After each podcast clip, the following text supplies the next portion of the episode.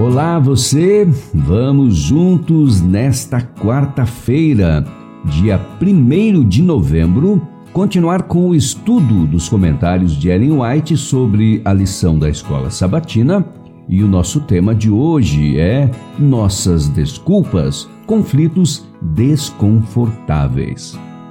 Quando Jonas viu o propósito de Deus de poupar a cidade, que apesar de sua impiedade tinha sido levada a se arrepender, vestida em pano de saco e coberta de cinza, ele devia ter sido o primeiro a se alegrar com a maravilhosa graça de Deus. No entanto, ao contrário disso, permitiu que sua mente se fixasse sobre a possibilidade de ser considerado um falso profeta. Preocupado com sua reputação, ele perdeu de vista o valor infinitamente maior dos que viviam naquela cidade infame.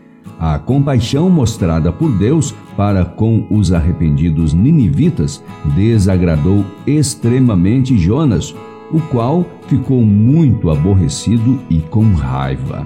Jonas 4:1 Ele argumentou com o Senhor: Não foi isso que eu disse estando ainda na minha terra?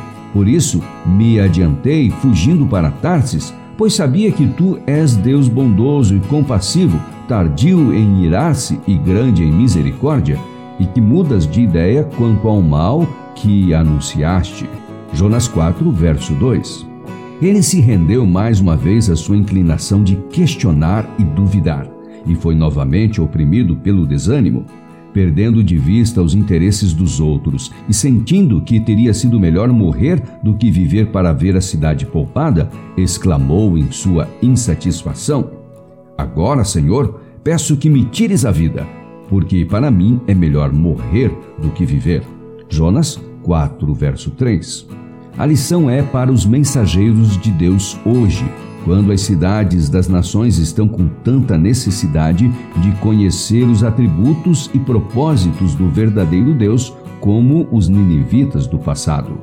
Os embaixadores de Deus devem mostrar para as pessoas o mundo mais nobre que tem sido em grande parte perdido de vista. De acordo com os ensinamentos das Sagradas Escrituras, a única cidade que permanece é aquela cujo arquiteto e construtor é Deus.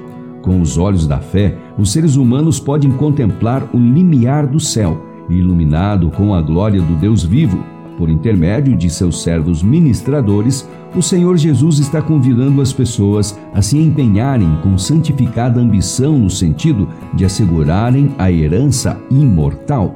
Apela para eles a fim de que acumulem tesouros junto ao trono de Deus. No dom de seu Filho para nossa redenção, Deus mostrou quão alto valor ele dá a um ser humano e não dá direito a homem algum de falar desprezivelmente de outro. Veremos faltas e fraquezas nos que nos rodeiam, mas Deus reivindica toda pessoa como sua propriedade, sua pela criação e duplamente sua, tendo sido comprada com o precioso sangue de Cristo. Todos foram criados à sua imagem, e mesmo os mais degradados devem ser tratados com respeito e ternura. Deus nos considera responsáveis até por uma palavra proferida em desprezo em relação a alguém por quem Cristo depôs a vida. Aquele que ocupa o lugar de porta-voz de Deus não deve proferir palavras que nem a majestade do céu empregaria quando contendendo com Satanás. Devemos deixar com Deus a obra de julgar e condenar. Aí está, encerrando o nosso estudo desta quarta-feira, tivemos citação do livro Profetas e Reis, páginas 160, 161 e 162. E do livro O Maior Discurso de Cristo, páginas 42 e 43. Amanhã é quinta-feira e o tema é Eis-me aqui, envia-me a mim. Eu te espero amanhã.